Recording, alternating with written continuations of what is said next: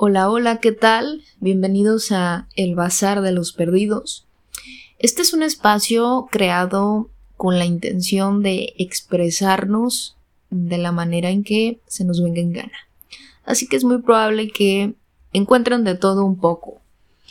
Y hoy es nuestro primer episodio en esta faceta de podcast, así que vamos a hablar acerca de qué es el Bazar de los Perdidos. De hecho, lo hemos titulado así, ¿El bazar de qué? Porque curiosamente es la pregunta que más me hacen cuando les cuento que existe algo llamado el bazar de los perdidos. Y antes de que pasemos a ese tema, no me gustaría hablar más sin que conozcan pues un poco de mí, quién está detrás de, del proyecto, quién es la voz que están escuchando.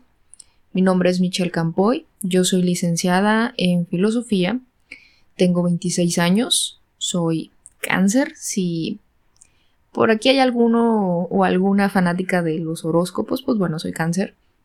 Tengo 26 años y actualmente estoy trabajando en el análisis y atención de, digamos que grupos vulnerables y análisis de comportamientos de masas. Em, escribí un libro, el cual ya lo terminé y estoy, digamos que viendo cómo publicarlo. Eh, también soy compositora de canciones em, del regional mexicano, de pop.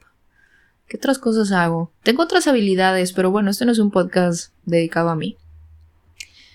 Pero sí quiero que sepan quién está detrás de esto, ¿no? Entonces, el Bazar de los Perdidos em, nació hace como unos 5 o 7 años después de que un día común y corriente desperté y tenía la tonta necesidad de guardar una sensación. Y digo tonta porque hasta la fecha no puedo como que encontrar un concepto ideal para describir lo que sentía ese día por la mañana. Me desperté y como cuando dices que tienes algo en la punta de la lengua, pero no puedes simplemente pronunciarlo, bueno, así me sentía. Y una de mis, digamos que herramientas para tratar de dar con lo que estaba sintiendo, pues fue hablar con mi hermana, ¿no? Le, le hablo y le digo, eh, oye, necesito escribir un libro. Y ustedes han de preguntar qué tiene que ver el libro con el proyecto del Bazar de los Perdidos, pues tiene todo que ver.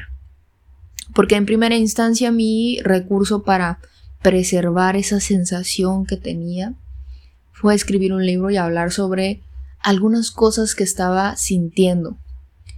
Si lo tengo que poner en emociones, sentía nostalgia, sentía melancolía, sentía una gran eh, vocación de servir, de ayudar al prójimo. Y en ese sentido es que pues me chuté un libro que escribí a mano de 300 hojas, el cual pues ya pasándolo a computadora se redujo como a 200 y algo, ¿no? Y así fue como empezó el Bazar de los Perdidos. Obviamente el libro no se llama así, pero la idea continuaba ahí. Pasó creo que un año o dos años cuando estaba de nuevo platicando con mi hermana y le dije, ¿sabes qué?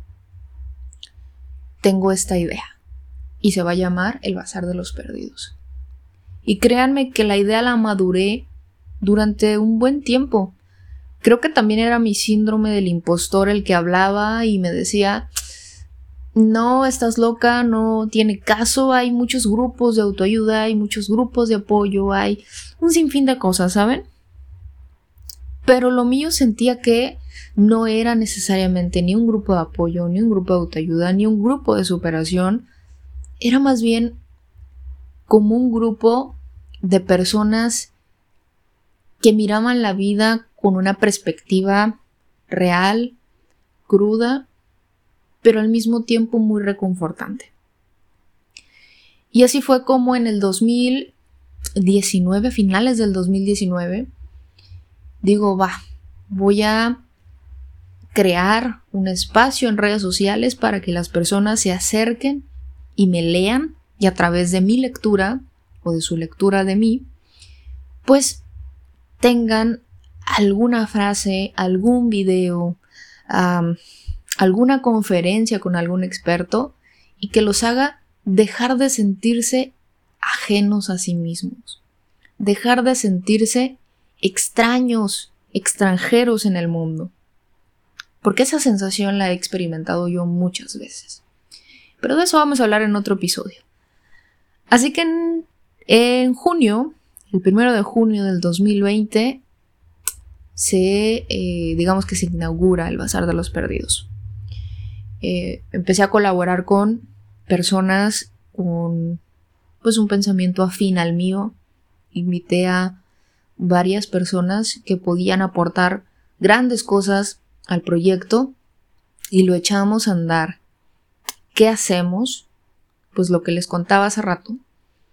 Eh, crear dinámicas, frases, videos, saben, cualquier recurso de las redes sociales que nos permita sacudirlos. Y esto es algo que creo que es diferente a todos los proyectos o al menos a los proyectos que yo suelo ver.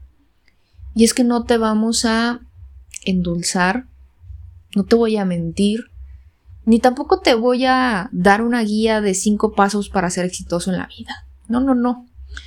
Creo que el estar formada en este maravilloso mundo de la filosofía me hace ver la vida desde una perspectiva, lo mencionaba, cruda, pero muy real. Eh, siempre que comparto algo en, en nuestras redes sociales, comparto algo de mí. No necesariamente algo que me esté pasando, pero sí algo que veo, que observo, que analizo. Saben, soy una persona extremadamente obsesionada por la conducta humana. Y en ese sentido es que nace el Bazar de los Perdidos, nace la digamos que la vocación de crear algo para que las personas se reúnan, se vean a sí mismos, se compartan, hagan match, ¿no? Pero en un sentido de un despertar de conciencia. Han pasado ya dos años desde que se inaugura el Bazar de los Perdidos y hemos creado bastantes cosas. Eh, este, esta faceta dentro del proyecto, que es el podcast, llega como una herramienta para consolidar lo que hemos estado publicando. En nuestro analizar completamente nuestro mercado, nuestros seguidores, nuestro todo, nos hemos topado con la grandiosa realidad de que tanto análisis efectivamente causa parálisis. Aunado a esto, pues sumémosle que estamos aún todavía con rezagos de pandemia. El Bazar de los Perdidos es un bebé de pandemia. Así que es complicado eh, mantener un ritmo de publicaciones porque esto es muy demandante. Yo sé que hay muchos que aquí me están escuchando que tienen algún proyecto, algún emprendimiento y saben lo demandante que es estar en redes sociales. Y cuando sueles ser una persona depresiva o ansiosa, como es mi caso, pues sueles también rodearte de gente que entienda tu malestar. Y curiosamente, en el proyecto del Bazar de los Perdidos, cuando éramos siete integrantes, pues casi casi les puedo asegurar que los siete estábamos, estábamos viviendo cosas muy similares. Estábamos pasando una depresión, pasando una ansiedad, pasando una problemática de vida similar. Y el bazar de los perdidos ha sido algo tambaleante. De alguna manera he intentado que no, que no se detenga. A excepción de el 2021, a finales del 2021, cuando pues ya dije, ¿saben qué? Necesitamos ser congruentes con lo que ofrecemos y lo que somos. Vamos a pausar tres meses. Y detuvimos publicaciones y detuvimos todo. Y en esos tres meses se avecinó una avalancha de sensaciones y de emociones eh, de salud mental mm, complicadas. Que también ese es un tema que voy a hablarles en otro episodio. Entonces, eh, esos tres meses sirvieron para eh, hablar con mi equipo de trabajo y decirles, oigan, ¿saben qué? Yo entiendo la situación por la que están pasando, tómense unas vacaciones. Y si no quieren volver de las vacaciones, no pasa nada, seguimos siendo amigos. Pero hay que ofrecer mm, contenido de calidad. Y es desgastante estar aparentando estar y al final, pues no dar el ancho, ¿no? Así que puedo decirles que actualmente quedan dos personas en el proyecto y yo, que pues soy la líder, ¿no? Aún así, estamos firmes en nuestro propósito de consolidar un lugar de apoyo para las personas. Y les voy a hablar ahora de este punto de la esencia del bazar de los perdidos. El hecho de sentirnos ajenos a nosotros mismos, estando rodeado de gente, estando rodeados quizás de lujos, quizás de todas las cosas buenas que hemos pensado tener alguna vez, pero sentirnos vacíos. Es una de las sensaciones dominantes del siglo XXI y que no va a parar y que creo que se va a agudizar bastante conforme pasen los años.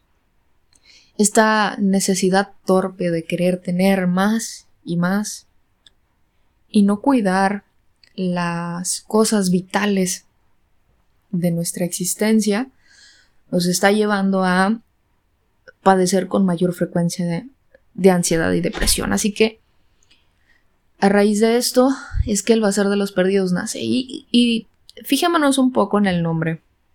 El Bazar de los Perdidos.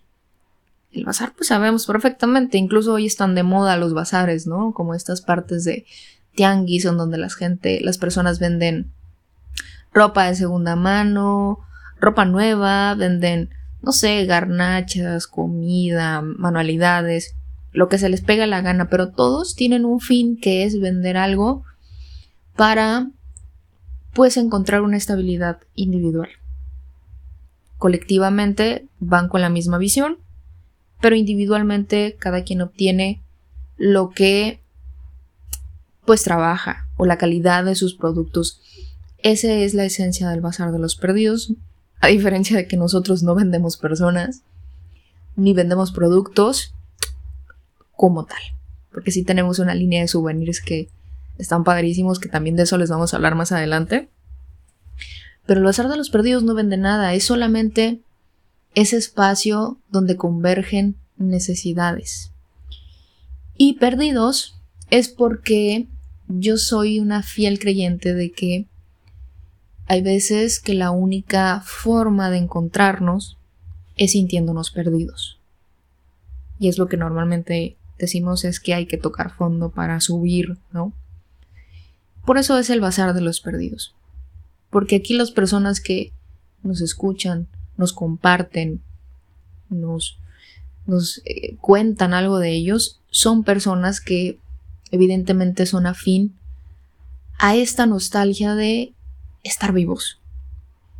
Y esto tiene matices, obviamente, de la corriente filosófica del e-, existencialismo, pero más allá de una etiqueta académica, esto es la vida. Miente aquella persona que diga que vivir siempre es estar en una plenitud de felicidad. No es cierto.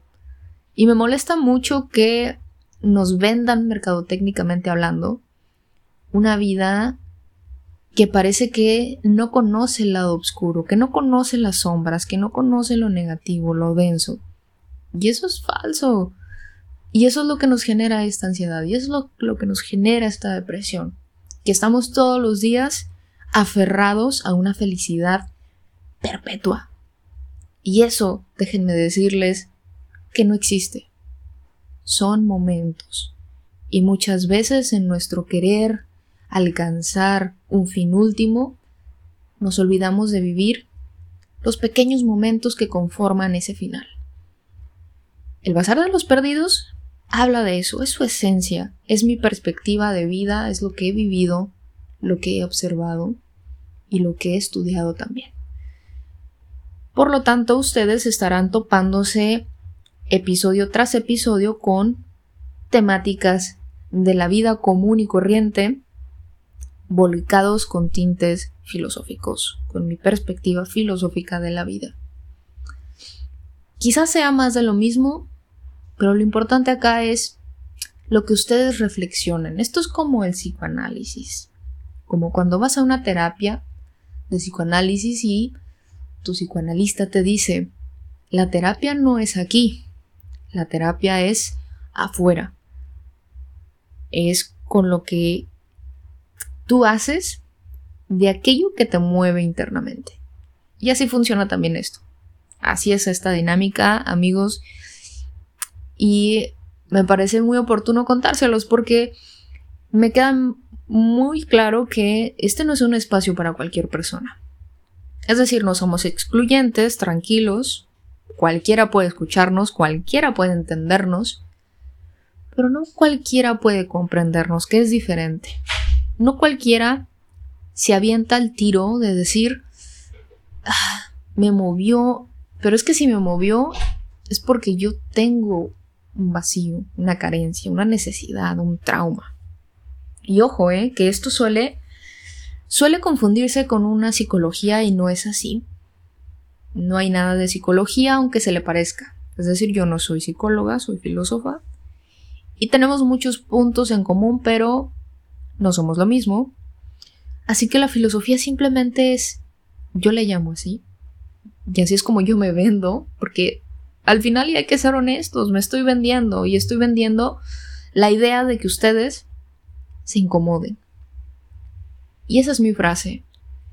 Yo no hago otra cosa más que incomodar a la gente. Y a veces caigo mal por eso, pero es preferible estar con gente honesta que con un montón de personas que fingen algo que no son. Así que es muy probable que en muchos momentos se sientan incómodos y me repudien y me odien, pero lo más grandioso es que sé que voy a quedar en sus memorias, en sus inconscientes, y eso es lo importante. Porque me parece que el mundo el mundo en sí mismo es maravilloso y tenemos todo para ser felices. Incluso en las circunstancias más complicadas de la vida de las personas, todo es una cuestión de perspectiva. Todo es una cuestión de el lenguaje crudo con el que te hables y las recompensas que te des por hacer el trabajo sucio que es entender nuestro inconsciente. Así que esto es lento, amigos. Esto es un diálogo que van a tener con alguien que no ven, pero que espero transmitirles esa esa idea. De pronto, créanme que suelo ser alguien muy disruptivo, alguien que les va a venir a hablar de una locura que aparentemente no tiene ninguna relevancia en el mundo, porque la relevancia se las van a dar ustedes. Y con ello me refiero a temas ya muy trillados como qué es la muerte, qué es la vida, qué hace hacer el hombre lo que es, qué es la conciencia. Esas preguntas, más allá del cliché, del estereotipo filosófico o de filósofo, son preguntas que las vemos, las sentimos como un cliché, porque nos recuerda como humanos, como especie, que no las hemos podido responder. No podemos decir como en las matemáticas que 2 más 2 es igual a 4, no. Es algo más complejo y esa complejidad es lo que a mí me encanta.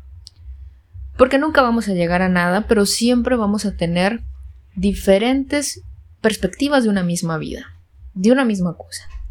Y esa misma cosa es una línea recta que empieza con la vida y termina con la muerte.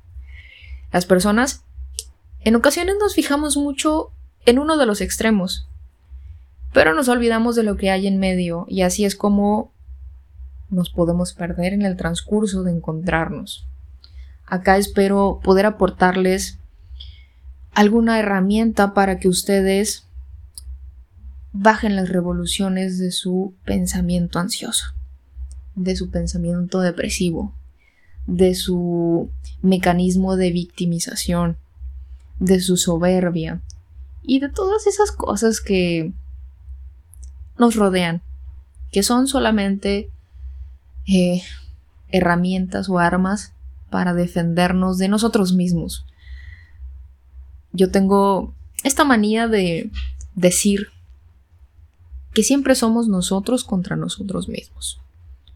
Que las guerras más cabronas son las que tenemos individualmente con nuestra propia mente. Y que sobre todo el hecho de compartirlas, verbalizarlas, comunicarlas con otros, nos hace generar una pequeña catarsis que nos funciona como un analgésico.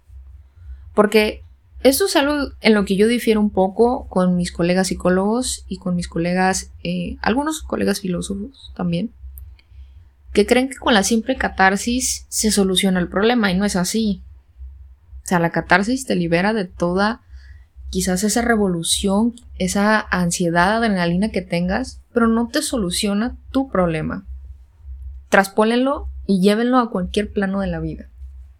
Es bueno hacer catarsis, por supuesto, pero también es bueno ser conscientes de que no estamos arreglando nada. Solamente estamos intentando no enloquecer en el proceso de entendernos. Así que, eh, si yo llego a moverte, con mover, esto es una palabra que voy a utilizar mucho, o sea, si yo llego a mover algo de ti, algo que estaba ahí inmóvil, estático, es porque te, te estás incomodando. Y aquella persona que se incomoda se mueve del lugar. Y esa es la idea, que nos movamos, que dejemos de estar procrastinando tanto y que encontremos por qué lo hacemos. Voy a tener también invitados eh, en este lugar para que hablen conmigo, para que hablen con ustedes. Y no cualquier invitado. Siempre van a ver o van a escuchar a personas que les van a aportar una perspectiva de la vida bien cabrona. Y con esta palabra me refiero a bien cruda, bien real. Yo siento y creo que en ocasiones hay que ser un poco crueles con nuestro inconsciente, con nuestro ego, para doblarlo.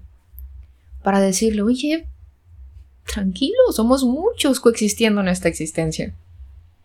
Es tu ego, es tu inconsciente, es tu conciencia, es tu cuerpo, es tu espíritu.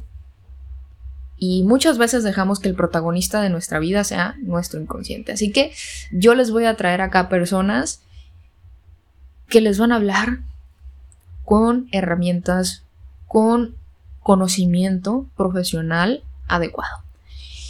Y pues bueno, esto es el primer episodio, este es el primer encuentro que tienen con el Bazar de los Perdidos. Si ustedes quieren saber un poco más al respecto o quieren verme la cara, pues pueden buscarme eh, en el Bazar de los Perdidos o en mis redes personales también, que es Michelle Campoy.